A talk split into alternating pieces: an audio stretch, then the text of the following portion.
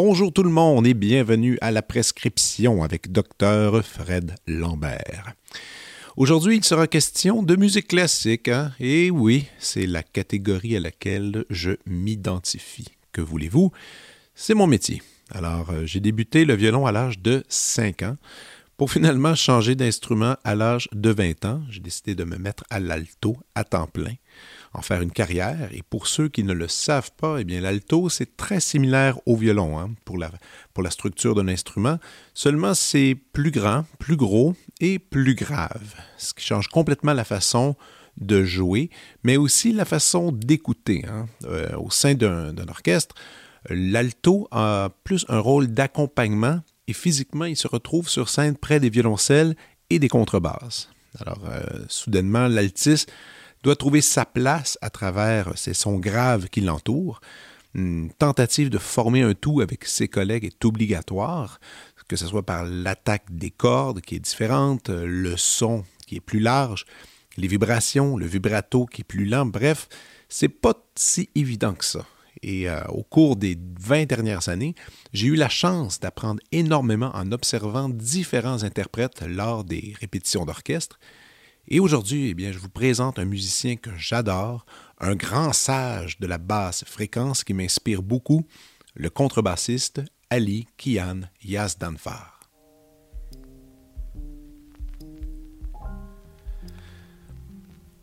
Ali Kian Yazdanfar poursuit une carrière active à la fois comme contrebassiste solo de l'Orchestre symphonique de Montréal, comme soliste, chambriste et pédagogue. Après un diplôme en physique de la Johns Hopkins University, il a été membre du Houston Symphony, du National Symphony à Washington, le San Francisco Symphony et l'Orchestre symphonique de Montréal où il joue actuellement. Agissant à titre de professeur adjoint à l'école de musique Schulich à l'Université McGill, il est souvent invité à donner des cours de maître dans le monde entier. Ali peut également être entendu sur de nombreux enregistrements de l'OSM, dont plusieurs qui ont reçu des prix Juno et Opus. Avec le Australian Chamber Orchestra, il a été contrebasse solo invité sur l'enregistrement des Winter Morning Walks de Maria Schneider, qui a remporté trois prix Grammy. Voici ma rencontre avec Ali Kian Yazdanfar.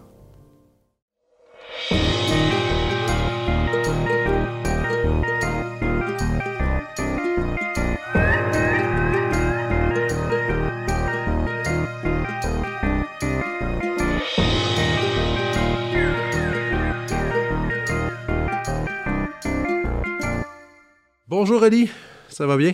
Oui, très bien. Oui, excellent. Je suis content de te voir aujourd'hui euh, parce que à, travers toute cette euh, magnifique COVID que nous vivons en ce moment, euh, j'ai remarqué, j'ai commencé à me faire un, petit journal sur les bons coups, les mauvais coups qui se sont passés à travers ça, puis je me suis rapidement rendu compte que tu es une des, des, belles découvertes, rencontres de, de cette maladie, de cette pandémie. Euh, et, tout ça est venu du fait que quand la, pandémie a éclaté, euh, quelques mois plus tard, tu m'avais écrit pour, euh, pour faire un projet, parce que tous les deux, on enseigne ici à, l'université, l'université McGill, et un projet de concert. Or, juste pour mettre un peu de, contexte, bon, ben, tu es le contrebasse solo de l'Orchestre symphonique de Montréal. Moi, des fois, je vais remplacer à l'Orchestre symphonique, puis quand on va remplacer dans la section d'alto, on est souvent dans le fond et on se retrouve proche des contrebasses. Ben, souvent, je te, je te voyais, on, saluait, mais on était, quand, à l'orchestre, disons qu'on n'a pas beaucoup le temps de, discuter. Il y a beaucoup de, beaucoup, de, boulot et de focus. Donc, euh, et donc, tu m'as tu contacté et tu me dis, écoute, euh, on préfère, je suis en train de monter un récital euh, solo avec des, peut-être une collaboration avec l'alto. Est-ce que ça t'intéresserait? Et ce serait un, genre de pro, projet COVID euh, dans lequel on va jouer devant euh, probablement une salle vide. C'était filmé. Je pense que c'est le duo dans lequel j'ai été le plus éloigné d'un instrumentiste en jouant de toute ma vie. On était aux deux extrémités de la scène. Et cette expérience-là m'a amené à, finalement à te rencontrer, à discuter, puis à découvrir une personne euh, assez fascinante. Je te dirais. Et c'est pour ça que je voulais qu'aujourd'hui, on, discute et je voulais te présenter aux gens. Tout d'abord, euh, juste faire, on va brosser peut-être un, petit portrait de, qui tu es. Donc, tu es américain. Oui. tu viens d'où exactement? Oui, je viens de Philadelphie. OK. mais c'est sûr que maintenant, je suis plus de 10 ans au Québec, au Canada. Oui. Je suis aussi canadien. Euh, mais je suis aussi de mon père, de côté de mon père. Je suis iranien aussi. Euh, ça veut dire que j'ai très passeport. Et, c'est facile de dire que je suis toujours américain. Mais, je, voulais euh, plus, je, voulais, plutôt dire que tu viens, tu viens des États-Unis. Oui, je viens des États-Unis. Tu as grandi là-bas. C'est ça. C'est ça. Et, et, euh, et, donc, la musique, euh, d'où vient, d'où vient la musique? Est-ce que c'était quelque chose dans la, dans la famille qui était très présent quand tu étais jeune?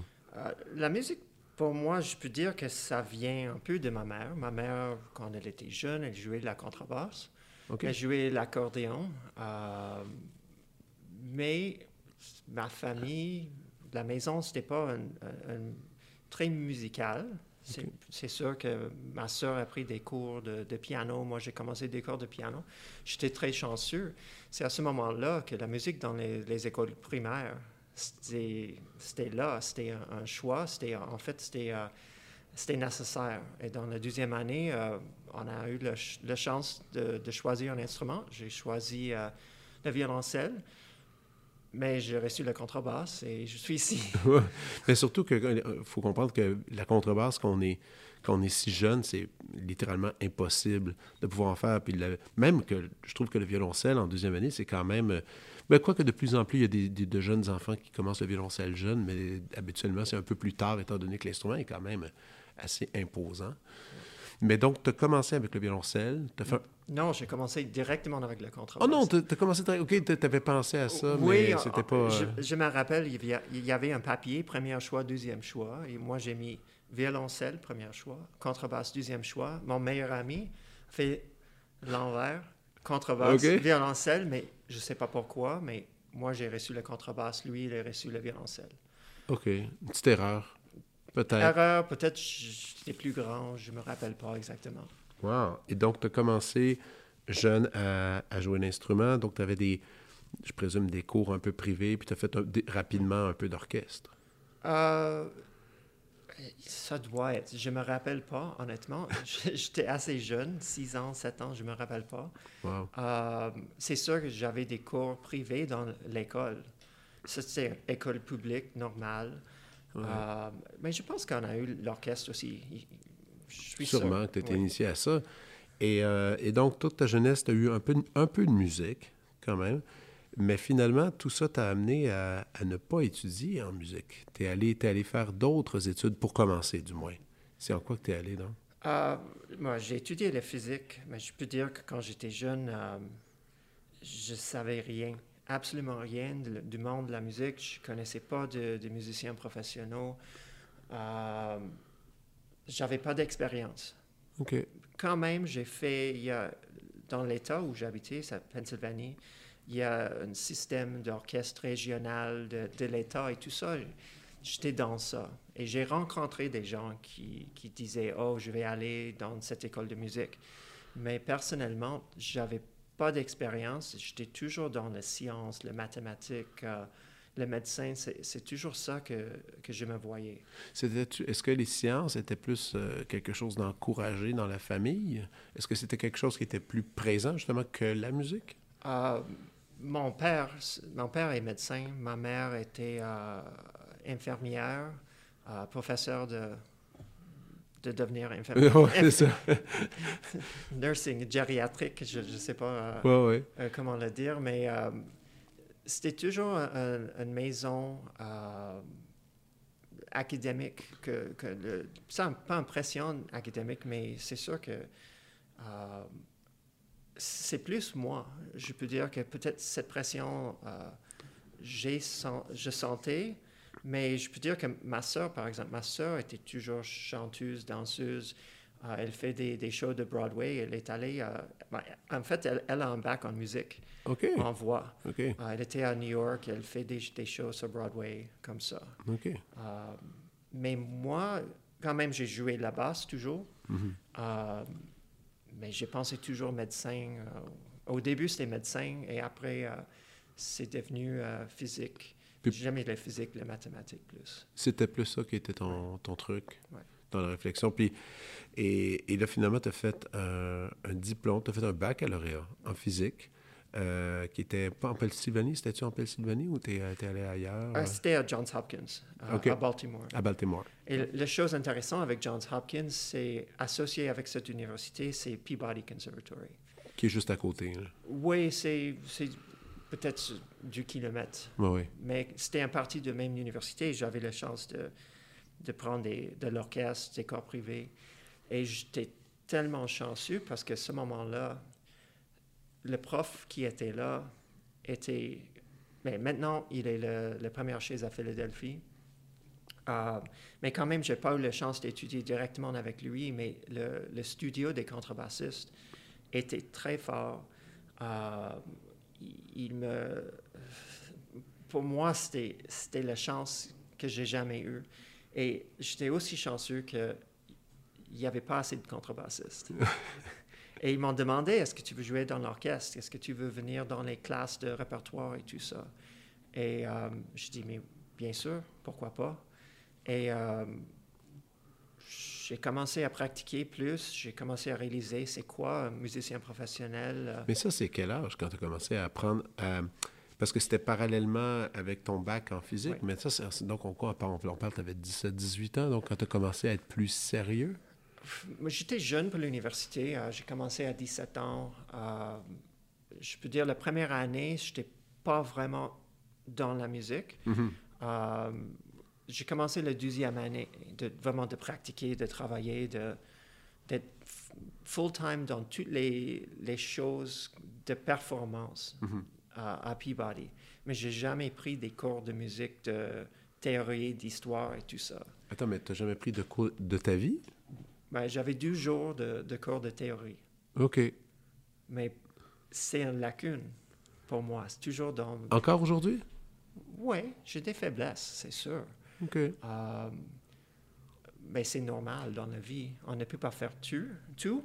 Euh, Non, je suis juste surpris que finalement, tu as fait beaucoup de. Tu as fait un focus sur l'instrument, sur comprendre l'instrument, comment bien jouer l'instrument.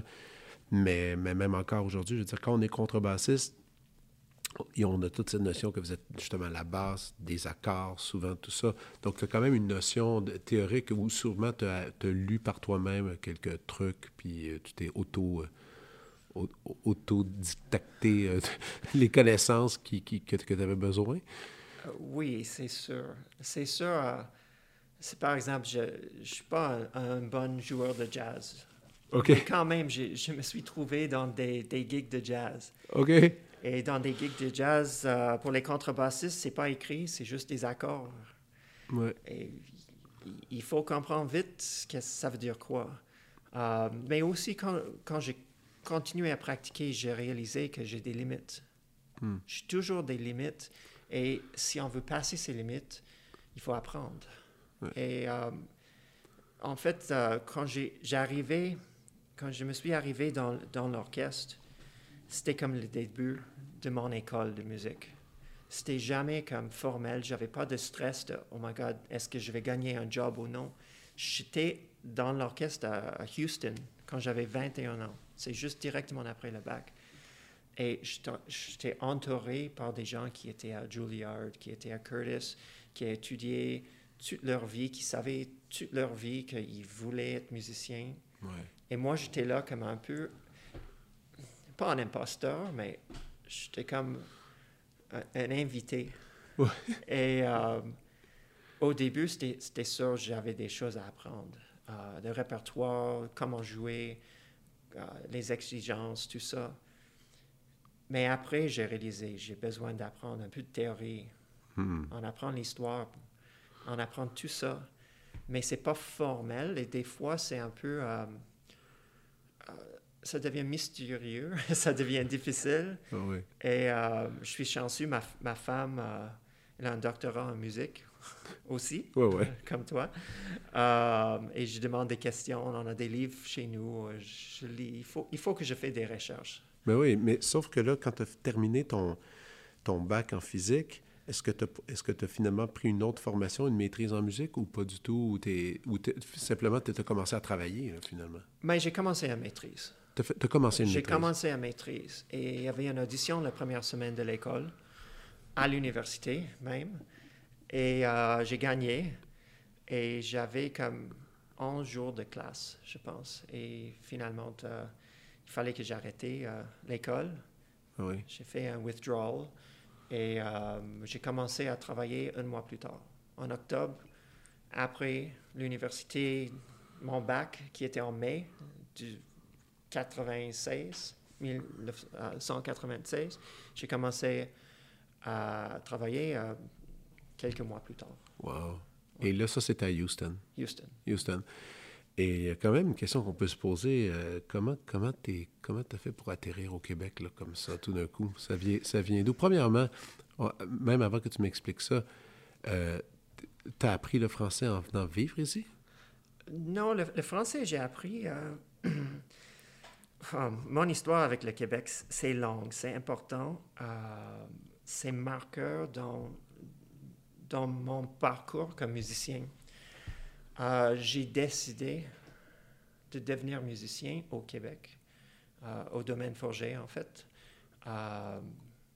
C'était un cours de musique. Je suis venu parce que je voulais, j'aimais ça, je voulais avoir quelque chose à faire, mais quand même, étudié la musique. Et c'était après ma troisième année de, l'école, de l'université. Et c'est à moment, ce moment-ci que j'ai décidé qu'est-ce que je vais faire? Est-ce que je vais faire la musique? Est-ce que je vais auditionner pour les écoles? Est-ce que je vais commencer à étudier pour le, le GRE, le Graduate Record Exam? Il il Oui. faut le faire pour la physique. C'est un examen qui est très, très difficile, très long. Et je suis venu ici au Québec et j'étais en amour. J'étais en, amour, pas avec, juste avec la musique, mais avec la place, avec l'idée d'être dans un monde différent que je connaissais. J'étais toujours un peu renfermé dans, dans les États-Unis, dans le, le parti des Éta- États-Unis. C'est ça, j'étais à Houston, mais c'était juste 12 ans. Le reste du temps de ma vie jusqu'à ce moment-ci, c'était toujours dans la même place, dans le, Mid-Atlantic des États-Unis, entre Philadelphie, euh, Baltimore euh, et plus tard Washington. Euh, et j'ai dit, je veux faire ça. Je vais faire ça. Je vais appliquer pour les maîtrises de l'université pour avoir une maîtrise de musique, même si je n'ai pas de bac. Ça va prendre un peu plus long. Mais si je n'ai pas de job à 25 ans, je vais retourner en physique. Et euh, C'était ton plan, ton plan B si ça fonctionnait pas. oui. Mais finalement, j'ai commencé, j'avais un job la première semaine. Et j'étais comme, OK, on commence. Qu'est-ce Ben ouais. que je fais? Mais quand tu es revenu au domaine la première fois, c'était bon. Tu étais venu faire un stage, étudier avec des gens, tu as passé l'été à pratiquer, tout ça. Mais cet été-là, tu parlais pas encore français. Tu es venu. Ah euh, oui, le français. Ben, c'est sûr, je n'ai pas parlé le français, mais il y avait tellement de monde. C'était c'était tout un monde que je ne connaissais pas. Il y avait des gens qui parlaient une autre langue. Quand même, j'étais en Europe avant. Je, je, Oui, oui. je- je connais ça veut dire quoi, mais j'ai passé du temps avec des Québécois. Pourquoi? Parce qu'ils avaient tout comme ils étaient heureux. Ils étaient euh, ils étaient dans leur élément, mais tout était nouveau pour moi. Je voulais absorber tout ça. Mais pour le français, j'ai appris comme ça. OK. Euh, j'ai appris parce que j'avais besoin de m'exprimer avec des gens qui soit parlaient pas de français anglais ou Ouais. que je sais pas, je, je, voulais apprendre. Parce que ton français, il est tellement impressionnant. Honnêtement, à chaque fois, je dois, je dois me rappeler ton parcours puis me dire, wow, OK, puis tu as mis de l'effort. Je veux dire, tu as quand même étudié la langue. Après, tu as pris des cours, probablement. J'ai pris des cours. Plus tard, j'étais à Washington, euh, dans l'orchestre à Washington, à National Symphony. Et euh, j'ai pris, il y, a, il y, a une école pour le, dans le gouvernement, dans le département de l'agriculture. je ne sais pas pour les cerveaux, je ne sais pas. Mais il y a un département de langue pour le Foreign Service. Et j'ai pris des cours de français, mais ce n'était pas euh, très sérieux, ce n'était pas super bon. Euh, c'était fun. Euh, mais plus tard, j'ai rencontré ma femme et j'habitais à. C'était mon, mon, parcours avec le Québec, mais ma relation avec le Québec, c'est compliqué. J'ai toujours voulu venir ici je, voulais être ici. Et je suis venu ici euh, en 2002. J'ai gagné le poste que j'ai maintenant. Je suis venu et j'ai parlé un peu de français, mais euh, je n'étais pas confortable. Euh, c'était un peu personnellement pas le bon moment pour moi. Je, je suis retourné aux États-Unis. Et à ce moment-là, j'ai décidé de commencer à, apprendre la langue plus sérieusement. Hmm. Euh, j'ai des cours, j'avais un, prof privé, mais c'est quand j'ai rencontré ma femme qui habitait à Québec à ce moment-là. On était euh, tous les deux des profs au domaine forger. Euh, et on a commencé de, de se fréquenter. oui. et, mais on était à distance et j'ai demandé, je lui ai demandé est-ce qu'on peut parler en français. Et pour une année, à distance, on a parlé juste le français. Et je peux dire, même avec mes amis, j'avais quelques amis, j'ai dit, je veux apprendre le français, est-ce qu'on peut parler en français? Même des amis avec qui je parlais en anglais. Ils ont dit oui.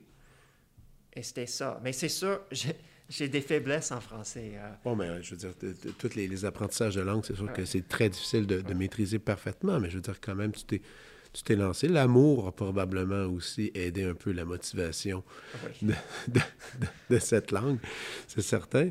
Et, euh, et donc, euh, et donc, vient le temps, c'est ça, donc tu as été, tu étais au Texas, ensuite tu as, eu un, as eu un travail à Washington, où tu as travaillé pendant quelques années. Et finalement, tu t'es, et tu t'es retrouvé ici. Euh, c'est quelle année que tu as gagné ton poste ici? Ah, mais la, première fois, c'était en 2002. C'était en 2002. J'ai, passé un an ici. C'était avec Dutoit, Charles Dutoit, qui, qui m'a embauché, mais finalement, c'était le désastre. Son, euh, sa sortie de, de, Québec et tout ça. Mm-hmm. je suis retourné aux États-Unis, mais après, je suis venu pour permanent, pour permanence. Pour faire la permanence. Pour faire la permanence, c'est en 2008. Ouais. Et euh, je suis ici toujours. Wow. Ça, c'est, ça, c'est incroyable euh, quand même. Et, là, et depuis ce temps, donc, tu as, donc, tu as ton poste à cet endroit. Tu enseignes, tu as une petite classe quand même aussi ici à McGill avec quelques étudiants avec qui tu travailles. Donc, tu as, comme varié aussi les activités, tout ça. Euh, moi, ce qui me, ce qui m'a rapidement impressionné dans, dans, cette rencontre avec toi, c'est le. Il y, a quand même une espèce de forme. Ça va l'air un peu étrange, lui dire, mais tu sais, je trouve que tu as, un côté très spirituel par rapport à la, à la, à l'approche de la musique. Et, euh, et, même de ton instrument, mais aussi de l'approche de la musique en général. Puis, tu sais, puis souvent, on va dire, euh, il y en a, y a certains, certains musiciens sont plus sérieux quand vient le temps, de, mettons, d'aborder une pièce ou bon, tout ça. Toi, il y a un côté sérieux, mais il y a comme une espèce de, conscience, d'expérience dans laquelle, oui, je trouve que tu tu t'impliques, mais il y a il y a quelque chose de mystique un peu, je trouve, dans ton, dans ton approche. Mais non, mais c'est vrai. C'est pas, je fais pas ça pour faire des blagues, mais quand, quand je, te, quand je te regardais te préparer, tout ça, je me suis dit, je me, je me demande c'est exactement c'est quoi cette préparation-là, c'est quoi cette... Euh, euh, cette discipline? Parce que est-ce que tu vois, est-ce que tu vois justement la musique comme une discipline, comme un devoir? C'est quoi exactement le, ton rapport avec, la musique? Hmm, ça, c'est une bonne question. Euh, je peux dire premièrement que la, la musique, c'est pas une chose à part dans ma vie.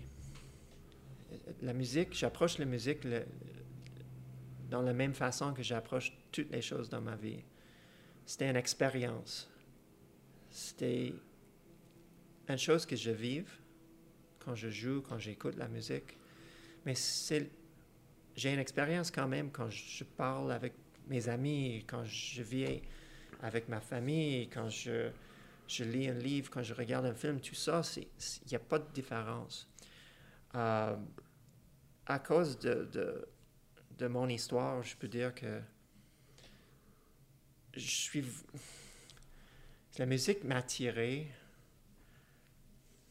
Après, j'ai étudié la physique et la mathématique. Et c'était un, un, un- balance qui manquait dans ma vie. Un balance de. Pas juste un balance, mais c'était un, un- Je voulais avoir une vie plus large, une expérience plus large. Euh, dans le, le physique, c'est il- les gens étaient intelligents, intéressants, qui venaient de tout coin du monde. C'était super. Mais c'était intellectuel. Il n'y a pas un aspect comme physical quand tu étudies le- la science. Il n'y a pas, mais il y a un aspect spirituel. Je peux dire, il y a un aspect spirituel dans la physique. Aussi? Moi, j'aimais le astrophysique. Ouais. astrophysique. Et c'était toujours, tu- on cherche des, explications, mais quand même, il faut aussi regarder. On- est toujours en, regardant qu'est-ce qui se passe. C'est, c'est pas juste qu'est-ce qu'on voit, mais quand est-ce qu'on voit et ça veut dire quoi pour le, passé, pour l'avenir? Il, y a, un côté euh, spirituel dans ça. Mais quand même, c'est un aspect. Euh, et pour moi, la musique, j'ai décidé de, de devenir musicien parce que je me suis dit, je vais avoir une vie plus intéressante. Je ne veux pas faire juste une chose. Je veux faire les connexions entre les choses. Je veux avoir... euh, mais j'ai plusieurs intérêts. La musique, la science, l'histoire, la culture, tout ça, la nature. Mais le plus que je, le plus d'expérience que je peux avoir, c'est le mieux. Et c'est une chance d'être dans l'inconnu. Ah oui, et là, ça, dans les connus, c'est certain que... Et surtout avec l'orchestre, avec la quantité de musique que vous avez dans une année à jouer, l'inconnu se présente euh, devant votre lutrin euh, assez, euh, assez souvent. Et, et c'est ça, oui. Je, trouve, je trouve ça cool, qu'est-ce que tu dis, comme euh, l'idée de l'expérience et aussi l'idée d'a- d'avoir quelque chose d'intéressant. La musique, euh, on a, on a tous des préférences, ça c'est certain. On a tous du répertoire qu'on aime plus, euh, plus que d'autres, mais quand même, la musique va nous amener des fois dans des zones qu'on pensait pas nécessairement être bien. Et tout d'un coup, il y a quelque chose qui se dégage qui est, fantastique. Puis toi, dans tes, dans tes, dans- justement, donc dans ta musique, as-tu as quelque chose en particulier que tu aimes plus jouer? Justement, as-tu des préférences en- stylistiquement ou même ça peut être dans les compositeurs? Je suis curieux. Ça, en fait, on n'a jamais même discuté de ça, toi et moi. Euh, moi, c'est les intérêts changent. Mais c'est sûr que si je vois une chose qui est toujours là, je veux une musique qui, qui premièrement, qui est créative qui n'est pas nécessairement innovateur, mais c'est juste que mais on a toujours des limites. On, on vit dans des limites. Et la musique, c'est, toujours des limites de, de le, le temps, Ouais. l'orchestration, tout ça. Mais comment le compositeur joue avec ses limites? Et de, de, de prendre les attentes du de public et de, de faire une surprise et tout ça, ou de faire de, une chose pas juste nouveau, mais nouveau qui, qui révèle quelque chose. Mais c'est sûr que ça existe dans la musique classique. J'ai pas trouvé dans tous les compositeurs, mais je préfère des gens qui, qui sont un peu euh, individuels, à part. Euh, au début, c'était toujours Berlioz. euh, Ah dans oui. la période classique, il y a quelqu'un qui est plus comme dramatique, opératique dans, dans le style. Et ça prend un, un- un moment que on pense plus à Beethoven, qui est très super pour moi aussi, très créatif. Mais Berlioz, mais, mais c'est comme un, un niveau de plus. Comme, Ouais. euh, mais quand même, dans le, comme plus, récemment, plus récemment, dans le début du 20e siècle, comme Prokofiev, dans l'harmonie, c'est incroyable. C'est des, des, changements qui, des juxtapositions qui, qui ne sont pas, devraient pas être là, oh mais qui sont très émotifs. Et euh, cette créativité, c'est c'est très important pour exprimer cette émotion qui est, qui est le, le, le fondamental d'une expérience. Quelque chose qu'on rappelle, c'est ça. Mais c'est pas juste la musique classique, c'est sûr, il y a d'autres compositeurs, mais euh, il y a d'autres sortes de musique aussi. J'aimais euh, au début de mes expériences avec, avec le Québec, c'était comme la musique folklorique traditionnelle du Québec. Ben oui, euh, tu as été initié à ça. Oui, j'aimais ça. C'était une, réflexion de la culture d'un peuple, d'une histoire, d'un sentiment, c'est ça. Euh, et ça, c'était très important pour moi. Et euh, honnêtement, aussi avec bon, le fait que mon père, il est iranien et tout ça, la musique iranienne, la musique traditionnelle iranienne, est très émotif, très poétique, mais c'était plus difficile d'approcher ça.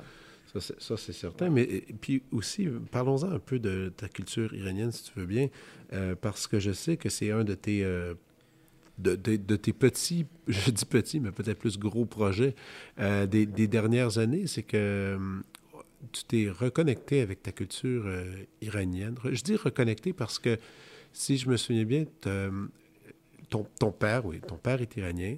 Ta mère, elle, elle est américaine. Euh, et, et, tu n'as pas vraiment nécessairement appris l'iranien quand tu étais jeune dans la maison. C'était pas la première langue discutée. Oui, le, le perse, c'est sûr que j'ai entendu ça toute ma vie. Euh, mais la culture, c'est sûr que dans la langue, c'est très clair. C'est nécessaire vraiment d'apprendre la culture. Euh, mais la culture, c'est pas juste ça. C'est la, façon de penser, la façon de euh, juste de vivre. Mm-hmm. Euh, mais il y a toutes sortes de choses. J'ai vu une photo d'un de, mes amis m'a montré, c'était comme un, iceberg. Et ça parlait de la culture. Et la partie qui était visible, c'était comme des choses comme la langue, la bouffe, les vêtements, tout ça.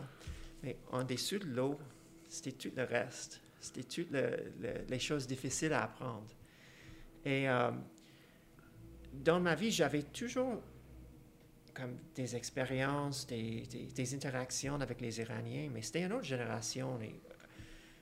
Et, c'était comme tous les amis de ma famille étaient iraniens, toutes les, les soirées, les parties de maison, c'était toujours des Iraniens.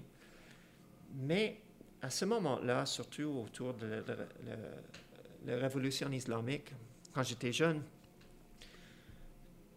il n'y avait pas comme, c'était pas une ouverture, c'était pas le, si tout était comme un peu euh, mis à côté, mis à côté. Euh, et surtout aux États-Unis, à ce moment-là au moins, je pense qu'il y avait une pression d'assimilation. Euh, que j'ai senti. Je ne sais pas si c'était vrai ou non, mais pour moi, pour un jeune où j'habitais, euh, où il n'y avait pas beaucoup d'Iraniens, euh, c'était toujours une chose qui était un peu loin. Dans l'université, j'avais quand même des connexions, mais quand j'ai commencé à, être dans les orchestres, il n'y a, pas beaucoup d'Iraniens dans les orchestres. Euh, il n'y a, pas beaucoup. Et j'ai perdu un peu le contact avec la culture. Euh, plus, je travaillais beaucoup. J'avais pas le temps de, faire des amis à part de les gens autour de moi.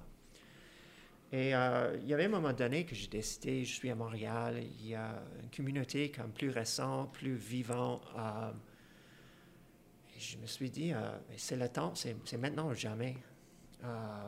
et c'est pas une chose que je dis. mes projets sont, sont jamais que je vais faire une chose parce que je trouve que c'est cool. C'est plus que Ici, c'est une chose qui est importante, je pense depuis des années.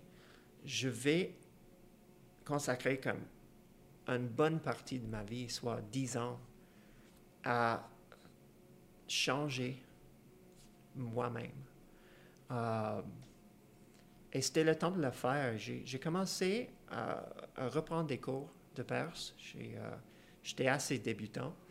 Euh, je suis toujours débutant, même après plusieurs années de, un fort travail. C'est difficile. Ça, c'est il y a dix ans, tu as, débuté, tu as, décidé, OK, je, je, me lance, je vais essayer de raffiner, peaufiner mon perse. Moi, je dirais plus cinq ou six ans. Cinq ou six ans, OK. Euh, mais c'était aussi, c'est pas juste ça. En fait, le, projet original, c'était, je voulais demander à un compositeur perse de m'écrire un concerto pour l'orchestre. Et euh, en fait, je voulais comme une inspiration. Euh, ben, il y a toutes sortes de littérature perse qui est très héroïque dans l'idée comme l'Odyssée de Homère est épique. Euh, mais c'est toujours en poésie. C'est très difficile de lire dans la langue originale et ça fait, ça fait longtemps que je lis des choses en, en, traduction. Je dis, je, veux un, un, une pièce comme ça écrite pour moi avec cette inspiration. Et euh, j'avais beaucoup de soutien de, de l'OSM. J'étais très content. On en a fait, euh, je pense que le, les concerts, c'était en 2018 ça fait longtemps, mais avec le COVID, c'était loin. Euh, mais c'est à ce moment-là que j'ai commencé à, refaire des connexions. Parce que j'ai. Je suis pas jeune. C'est pas comme j'ai pas toute ma vie devant moi. Et c'était une chose que je voulais faire. En fait, je voulais le faire depuis 25 ans. Mais avec tous les problèmes dans le monde, le, le 9-11, euh, les attentats dans New York, je me suis dit toujours, c'est pas un bon moment de voyager au Moyen-Orient, c'est pas le bon moment.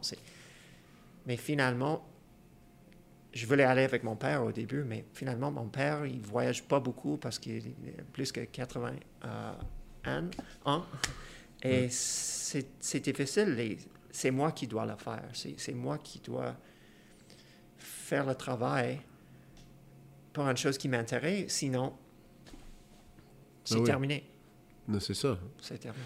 Et là, tout ce travail-là, comme tu dis, tu t'es mis à prendre des cours de langue. Tu as pris, je pense même, des cours d'écriture.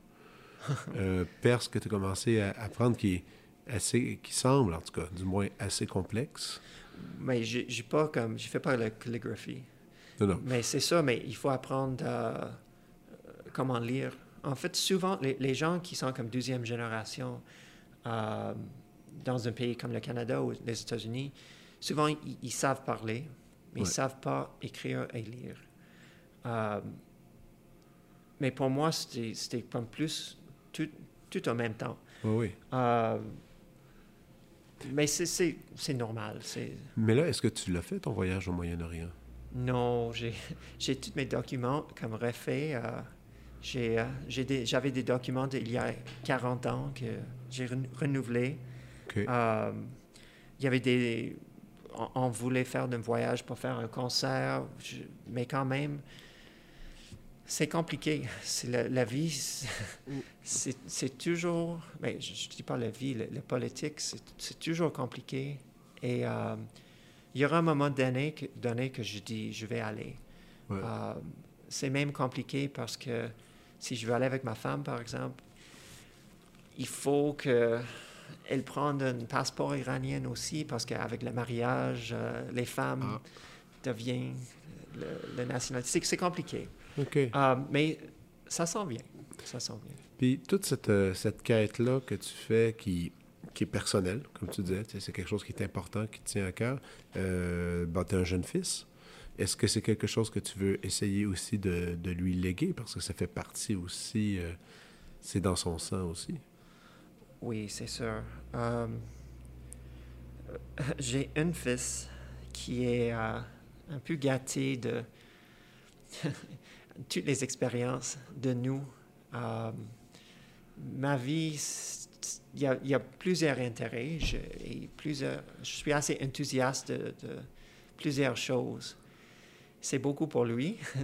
Quand même, ma femme, qui, qui a un doctorat en, en, musique, a décidé de changer les carrières pour devenir médecin. Et elle, elle, termine présentement. Et mon fils a vu tout ça.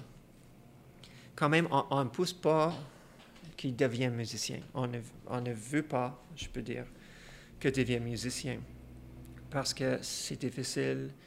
Et, euh, c'est tellement drôle, ça, parce qu'on fait tout ça. Moi-même, j'ai deux filles, ma blonde est musicienne, puis les deux ont fait non, pas musicien. Puis ça, c'est, est-ce que c'est triste qu'on pense comme ça un peu? Euh, S'il si, veut devenir musicien, il va le faire. Oui, oui, oui, je sais, mais c'est comme une espèce de réflexe qu'on se dit, on a mis les pieds dedans. Tu sais, justement, Karine, qui, est ta, blonde, euh, ben, c'était super altiste, tout ça, puis on, comme tout le monde, on a... c'est un milieu dur, c'est un milieu qui n'est qui, pas, qui pas facile pour tailler sa place, tout ça, puis des fois, il y en a qui décident de faire d'autres projets, tout ça, puis c'est correct, puis c'est drôle. Quand même, il y, a, certains musiciens que je connais qui sont très fiers que leurs enfants se lancent en musique, que c'est comme une, une prolongation de leur carrière. Moi, dans notre cas, en tout cas, du moins, nous, on a décidé que si, si, si pas en musique, on était très, très, très, très heureux avec, avec l'idée. Peut-être parce que nous-mêmes aussi, c'est quand même difficile. Je sais pas. C'est une drôle de, une drôle de chose. Parce que souvent, je, pense au contraire avec les médecins. Je pense que souvent, les médecins, si leurs enfants vont en médecine, ils doivent être extrêmement fier de ça, ou, ou peut-être même c'est encouragé, je ne sais pas. Peut-être certains métiers. Mais pour moi, le plus important, c'est cette idée de, de, exploration, de créativité que je veux transmettre. Et euh, c'est sur la musique, je, suis très chanceux dans le monde de la musique. Euh, mais oui, c'est difficile. C'est difficile comme métier. Même, je suis le, comme peut-être un des plus chanceux contrebassistes dans, dans, dans Montréal, c'est sûr. Euh, mais il va trouver quelque chose qui... Qu'est-ce que je peux dire? Il va trouver quelque chose qui, qui donne un sens d'importance, de, connexion. En fait, c'est cette connexion qui, qui, je trouve qui est le, plus important. Quand on, on perd cette connexion. Même, même les musiciens, les jeunes musiciens que je vois, c'est plus un, un travail, c'est plus un... J'apprends les notes, je joue parfaitement, je joue une bonne phrase. Mais c'est pas juste ça. La culture, c'est pas juste ça. C'est aussi la connexion avec, avec les, les gens qui sont dans l'orchestre depuis 40 ans. C'est la connexion avec le public qui, qui sont abonnés depuis 40 ans. C'est l'histoire, c'est les jeunes qui viennent pour la première fois. Pour la première fois. C'est pour apprendre où nous sommes et où nous étions et où nous, nous allons. Oui, Ça, c'est difficile parce que c'est n'est pas une importance dans la culture. Pas juste la musique, pas juste l'art. Mais ça, je trouve ça intéressant. Tu dis ça que les jeunes aussi ont un rapport plus, euh, comme tu dis, de voir la musique comme un job, comme, euh, comme un... Ben oui, c'est un art, c'est certain, mais avec toutes l'idée, bon, il y a des auditions, je gagne un job, j'ai un salaire, tout ça. Mais c'est vrai que la musique, c'est, en théorie, c'est beaucoup plus gros que ça. Puis même, je, dirais même une comparaison assez proche, je pense à mes, amis artisans du cinéma c'est un peu aussi la même chose. Je veux dire, c'est un cinéma, euh, travailler dans le cinéma, c'est pas un job, c'est une passion, c'est quelque chose, c'est une espèce de vocation euh, un peu étrange, difficile aussi, très dur, compétitif à souhait. Mais, mais c'est ça, c'est de, de, trouver son truc. Mais je suis sûr que ton, ton fils va, finalement un jour trouver ça. Puis, le, tu sais, tu parlais que, on parlait du métier qui est dur. Et puis, euh, on parle souvent du, stress de musicien. Quand moi, euh, la première fois que chaque fois que je t'ai vu, tu as quand même un rôle assez important au sein de l'orchestre parce que la basse, mais oui, c'est ça, c'est la basse. Il y a un côté rythmique, il y a un côté euh, harmonique qui doit être soutenu. Si les basses sont fausses, ben là, je veux dire, ça a tout un impact horrible sur tout, l'orchestre, hein, littéralement. Donc, euh, donc, vous avez un, rôle assez sérieux à suivre. Un rôle aussi important, est-ce que ça vient avec son lot de, de stress euh, et, d'angoisse ou c'est quelque chose que là maintenant ça fait beaucoup d'années que tu es là donc que tu maîtrises euh, que tu maîtrises super bien puis tu vois tu te vois aller non mais puis souvent on voit les gens aller puis je me disais moi je, te regardais au sein de l'orchestre je me disais je, je, sais même pas, il a l'air tellement calme, tout se passe bien, il est en contrôle. Je, trouve ça assez inspirant. Mais des fois, on, projette des choses et à l'intérieur, on vit d'autres. oui, le stress. Euh, je pense que c'est pire avec, avec le temps. Euh, au début, j'étais naïf. J'avais. Si tout était neuf, je ne savais pas les choses qui pouvaient passer, qui, qui passer. C'était juste comme l'expérience du présent. Le stress, maintenant, ben, ça vient de beaucoup de places. Ça vient avec le, les attentes de moi-même. Parce que la musique, c'est c'est pas une chose permanente. Tu joues et c'est terminé. C'est évanoui dans l'air. Ça veut dire que ton niveau, c'est juste le niveau que tu es en ce moment. Ça, ça, veut dire que si tu jouais super bien dans le passé, tu en attends de faire le même ou même plus. Aussi, avec le temps, on est plus occupé avec la famille, avec les autres choses.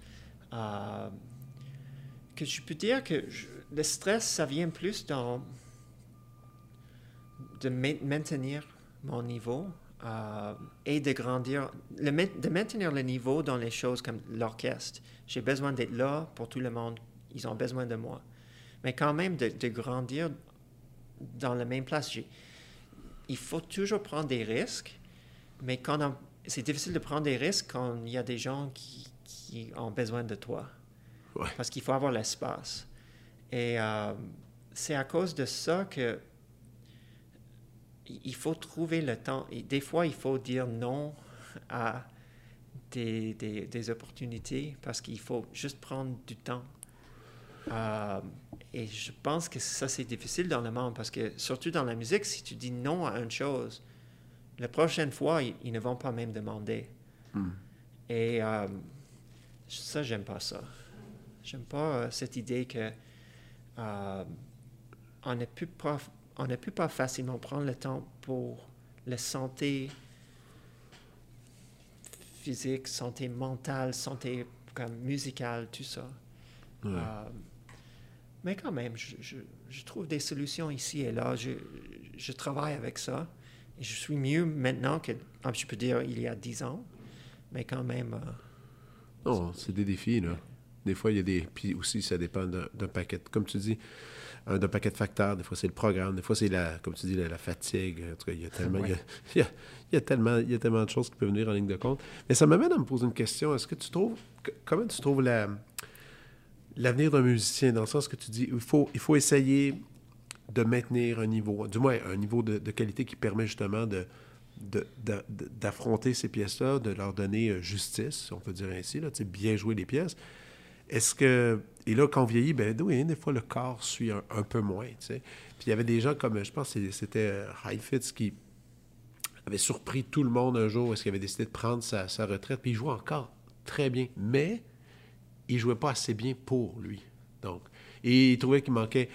Il, était capable de jouer, mais il dit j'ai pas encore, j'ai pas la même agilité, ma justesse des fois, je commence, puis il jouait toujours impeccablement juste. Puis pour lui, encore il dit ah des fois c'est faux, ça me déplaît.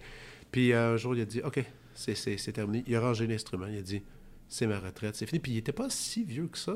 Et puis, puis après, on regarde d'autres gens. Il y a d'autres gens qu'on se dit Ah, peut-être qu'il devrait prendre une retraite. Ce serait peut-être bien pour tout le monde s'il arrêtait. Donc, euh, toi, ton, comment, comment tu vois ça? Est-ce que tu dis Est-ce qu'un jour. Euh, si mon corps ne suit pas, est-ce que je suis mieux d'arrêter? Comment tu envisages le vieillissement musical? C'est une drôle, c'est, une, lourde question, je le sais. Oui, c'est très lourd. Puis même moi, j'ai, même moi, je, je, suis souvent tiraillé, puis j'y, pense.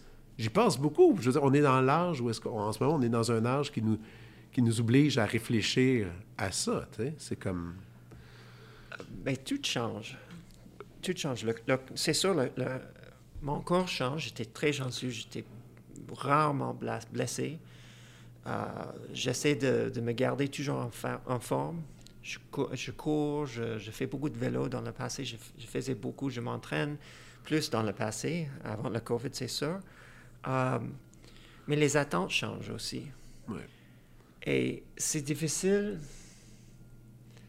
C'est notre société, les, valeurs de notre société. C'est sûr, les, les jeunes qui ont rien à faire sauf pratiquer, ils ont un niveau d'exécution qui est incroyable et il y a moins de valeur peut-être sur le, l'expérience et tout ça. Je ne, je ne veux pas comme faire des excuses, c'est pas ça. Non, non. C'est plus que il faut réaliser qu'en- qu'en- qu'en- que maintenant, après 25 ans de carrière, c'est les attentes ont changé. Et si je veux continuer, il faut que je change tout.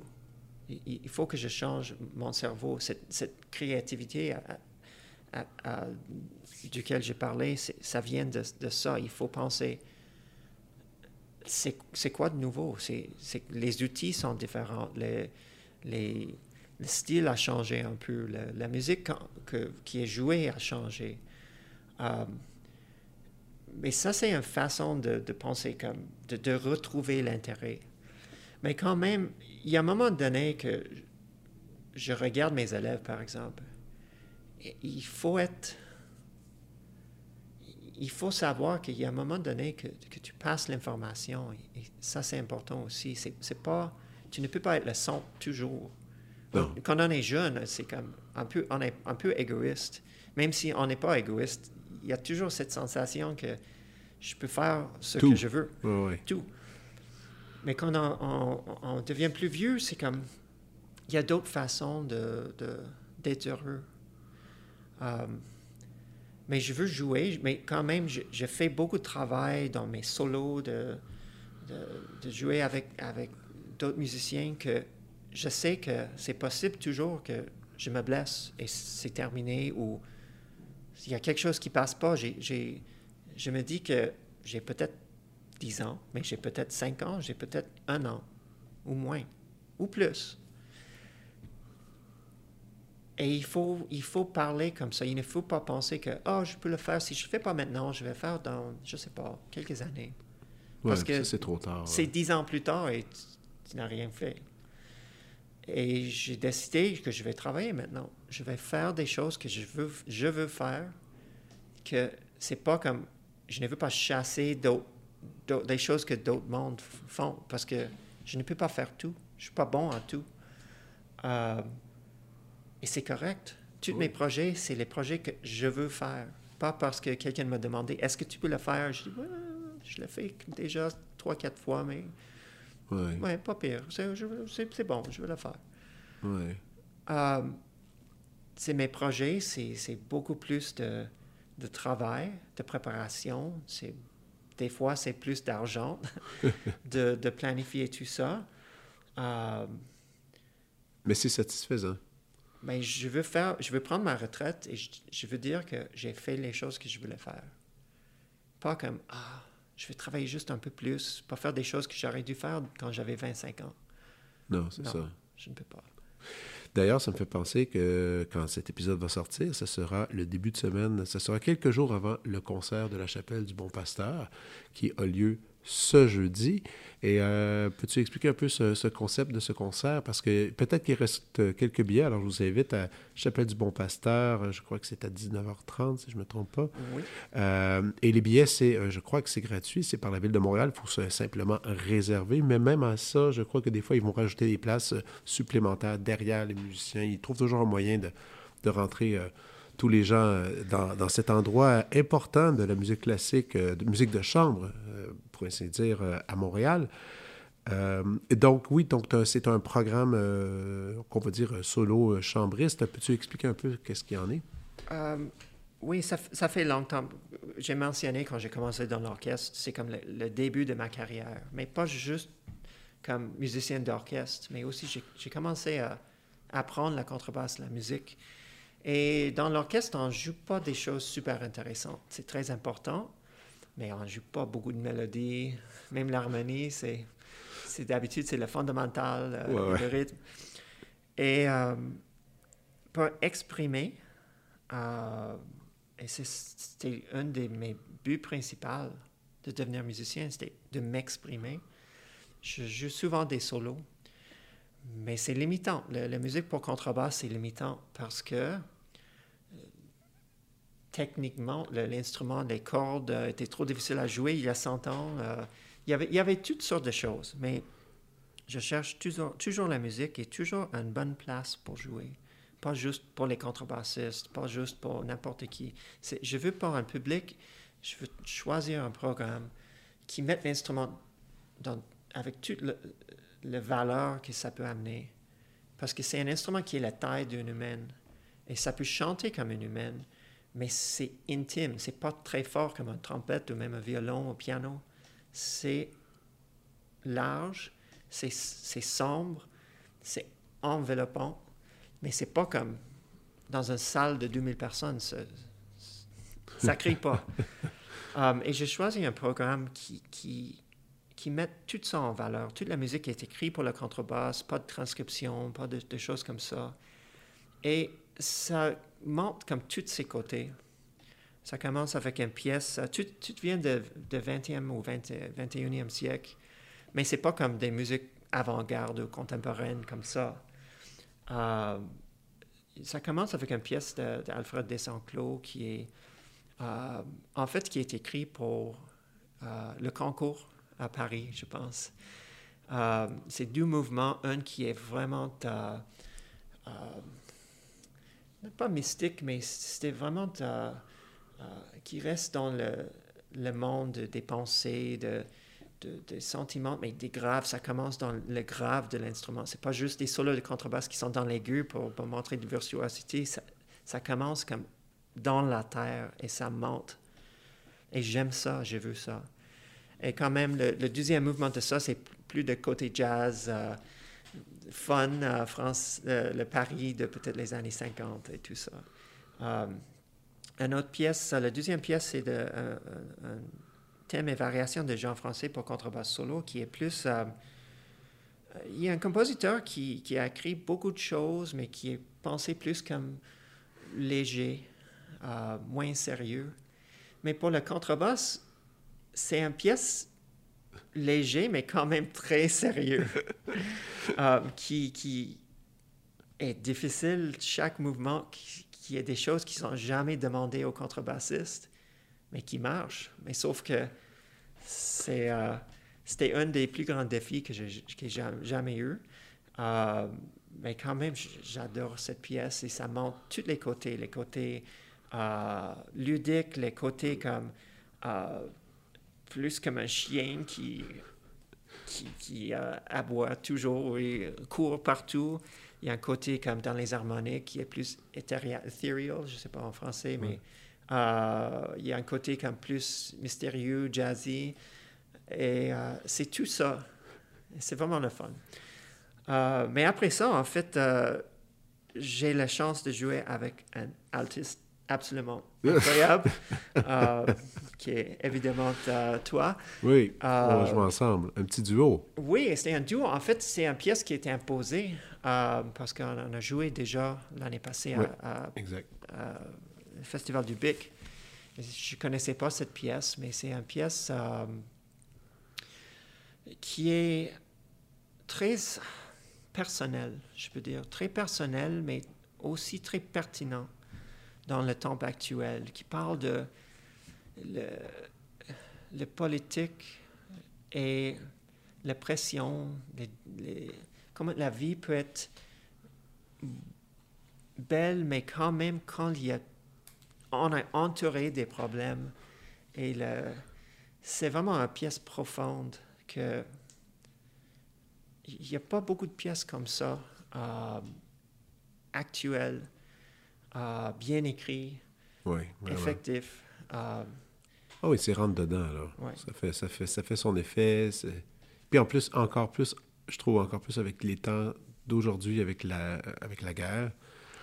C'est la guerre étant euh, le sujet, entre autres, de cette pièce-là. Non, c'est une pièce euh, qui est très touchante, très belle, très belle. Et euh, le programme finit avec une sonate, une des rares sonates pour contrebasse de Lowell Lieberman, qui est américaine. Que je connaissais cette pièce depuis longtemps, mais juste la partition. C'est assez simple, c'est juste six pages, cinq pages. C'est très court sur papier, mais ça dure une bonne 23-24 minutes. Et c'est tellement beau. C'est la simplicité, mais aussi l'austérité et l'émotion. C'est, c'est comme une distillation de, de Et c'est un peu comme si, vous, si tu, les écouteurs, si tout le monde connaît le, le Arvo Pärt, le Spiegel im Spiegel, hmm. c'est un peu comme ça. C'est comme une structure qui est là, une simplicité qui est là, mais toutes les émotions sont dans cette simplicité. C'est comme, c'est presque comme un parable, un parable, hmm. qui est pas compliqué. C'est juste une essence de d'émotion. Et une chose que je trouve très intéressante, ça veut dire que ça, ça finit avec le mi du début du programme. Ah, c'est comme tout un, un, un, un, arch qui en fait pendant toute la langue et on finit dans le grave. Mais même si on est très aigu, des moments aigus, ça finit où on a commencé. Ça retourne dans la terre. Et ça commence tout doucement, trois pianos ou quatre, euh, quatre même. Mais euh, c'est comme, c'est comme la beauté absolue. Ah, excellent. Et, euh, et s'il y a des gens qui sont loin, qui ne peuvent pas se présenter au concert, je présume qu'il existe un peu quelques enregistrements ici et là qui doivent traîner ou peut-être peu, qui sont sur YouTube peut-être? Mais il y a un sur YouTube, mais c'est c'est comme une répétition. Il n'y a, pas d'enregistrement. Ça, c'est un de mes projets aussi de, de, faire un, enregistrement de ça parce que ça n'existe pas. Ah, ben voilà. Alors, euh, une raison de plus pour venir voir le concert. Alors, merci, Ali. Alors, nous allons passer maintenant à la prescription.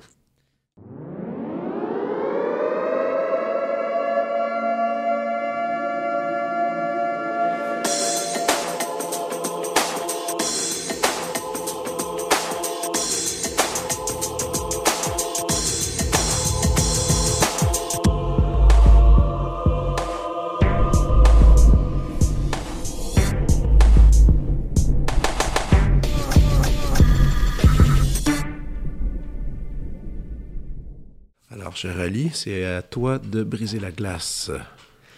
Hmm, une prescription. Euh, c'est sûr que, mes choix ne sont pas les choix de tout le monde d'autre. Ah non, mais c'est, mais c'est justement pour ça que je veux les entendre, ces choix-là.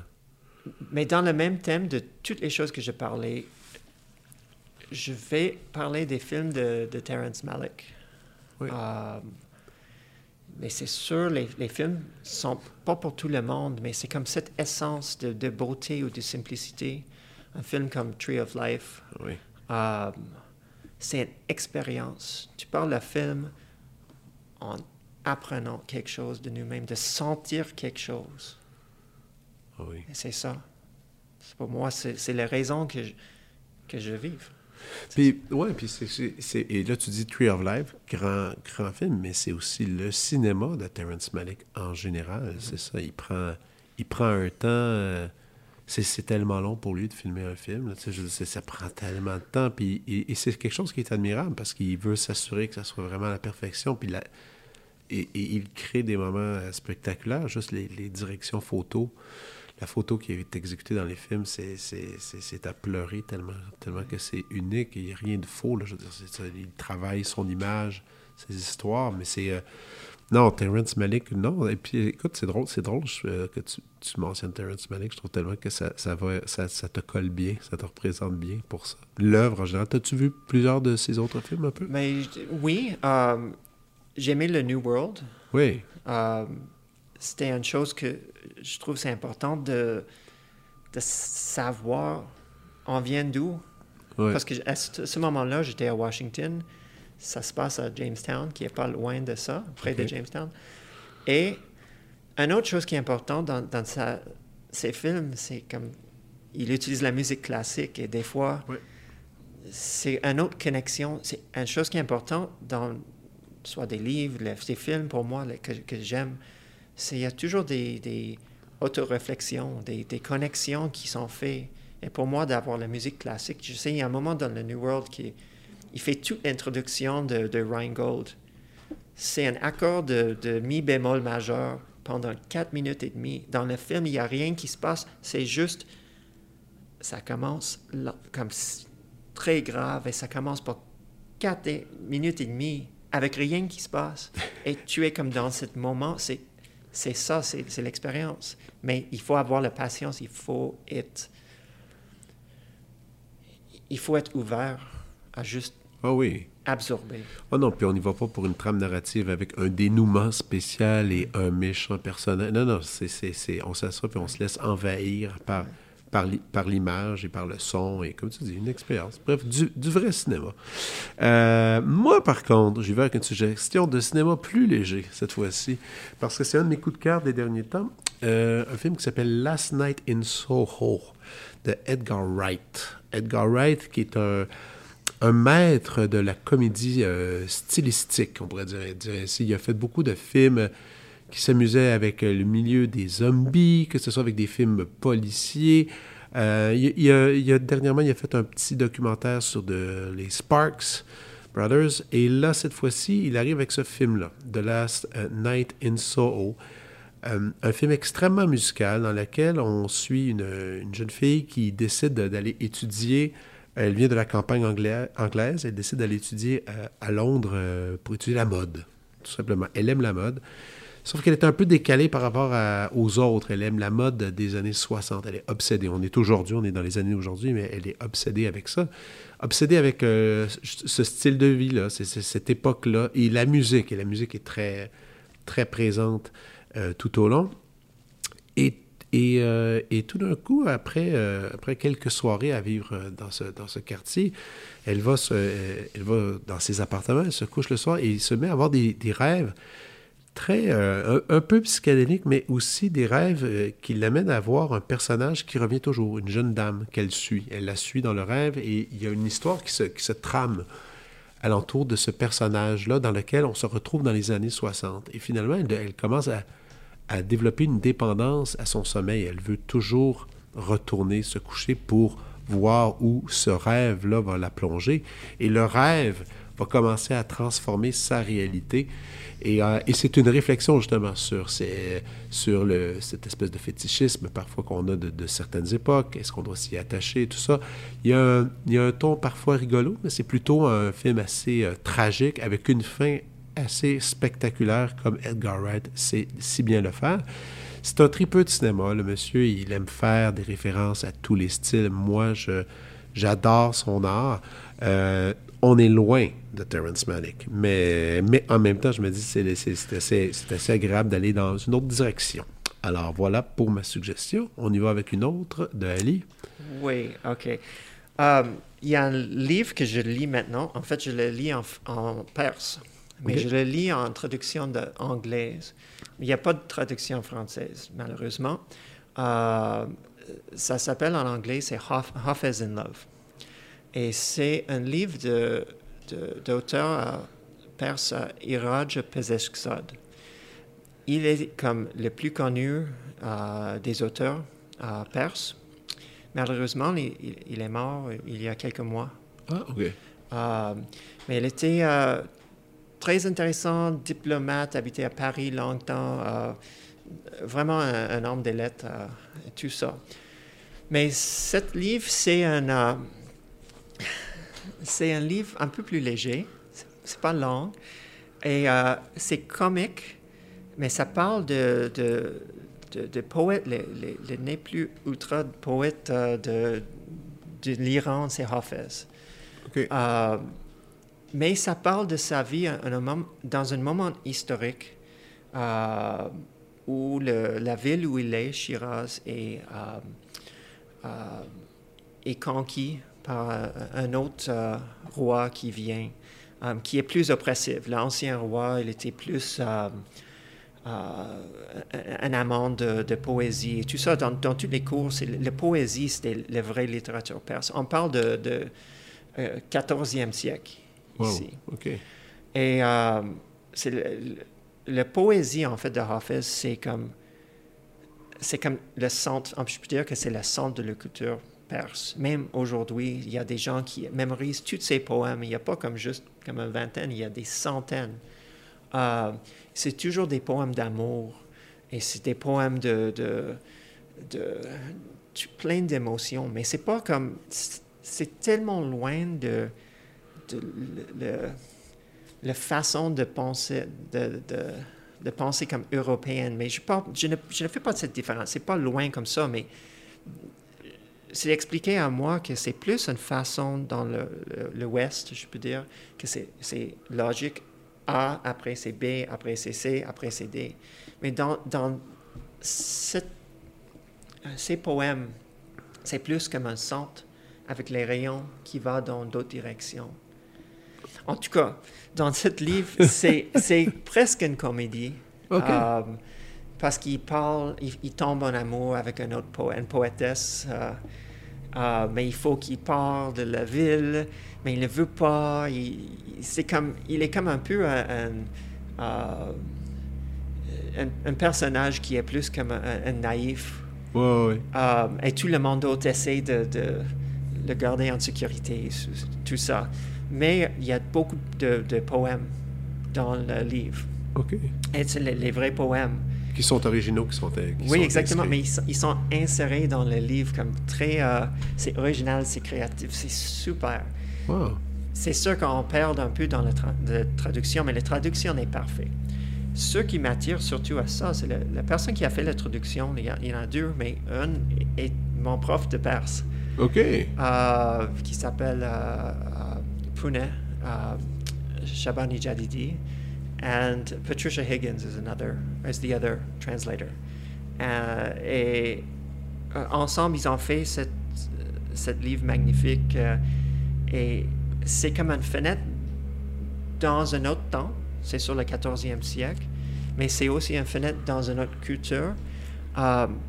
mais il y a aussi une réflexion d'aujourd'hui avec l'oppression et les, le gouvernement qui, c'est sûr, dans l'Iran, après la Révolution, il y a toutes sortes de des problèmes avec la musique, avec le, la culture. Ça doit être comme plus islamique.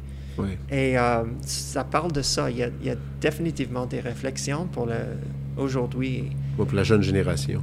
Oui, oui. Et euh, moi, je trouve que c'est excellent. Peux-tu redire le titre encore une fois? C'est Hafez in Love. Hafez in Love. OK.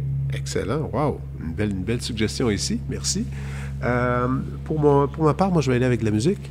Pas de la musique classique, par contre. On va y aller avec un groupe américain que j'aime beaucoup qui s'appelle Fleet Foxes, qui est un groupe un peu hippie. Euh, euh, un quintet, en fait, de jeunes hommes aux, cheveux longs et à la moustache. Vraiment, on a l'impression qu'on est. Quand on les voit sur la scène, on a, l'impression qu'on est dans les années 70. Et euh, ils ont longtemps fait euh, des, albums très acoustiques, de, je pourrais dire, instrumentation assez subtile, quelques guitares, tout ça, mais la grande, la grande beauté de, de ça, c'était leurs arrangements vocaux.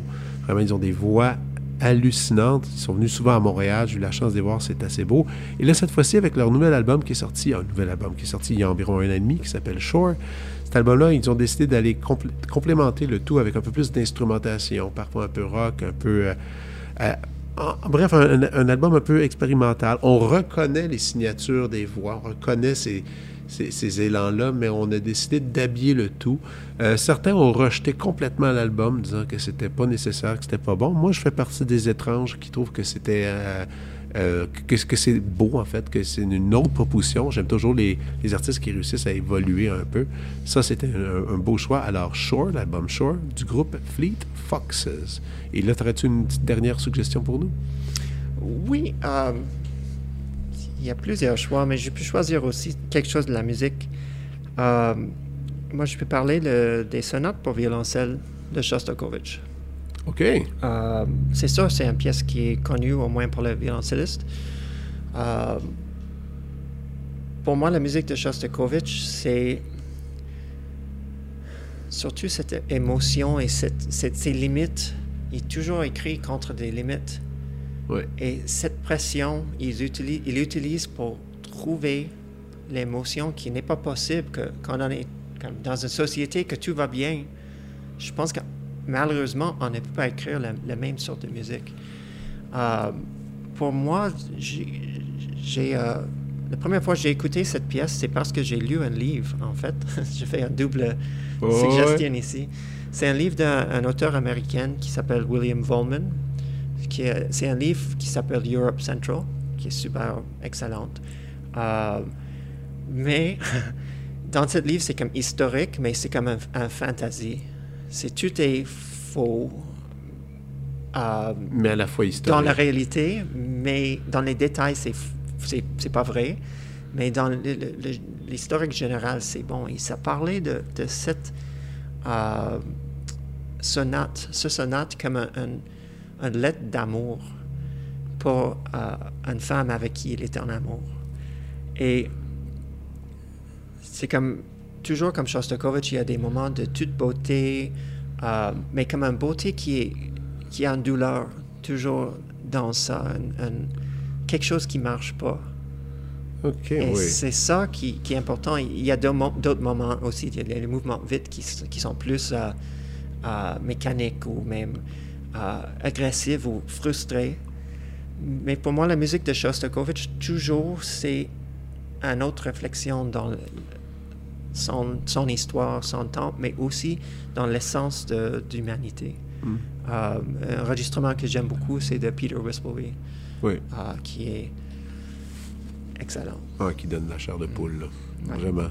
Excellent. Écoute, merci beaucoup, Ali. C'était vraiment un plaisir de passer un peu de temps et de, et de, et de jaser de la vie, tout simplement comme ça. Et, euh, et c'est un rendez-vous pour ce concert ce jeudi à la Chapelle du Bon-Pasteur. Et voilà. Alors, euh, à bientôt. Merci, Fred. Bye. Vous venez d'écouter La Prescription avec Dr. Fred Lambert. À l'animation, Frédéric Lambert. Réalisation, montage, recherche et bons conseils, Olivier Chamberlain. Au logo, Joël Vaudreuil. La musique, le groupe Crab. Jérôme Minière, Philippe B., Ben Chimie, Guillaume Beaulieu et Vincent Vertefeuille. Merci d'avoir été à l'écoute et à bientôt.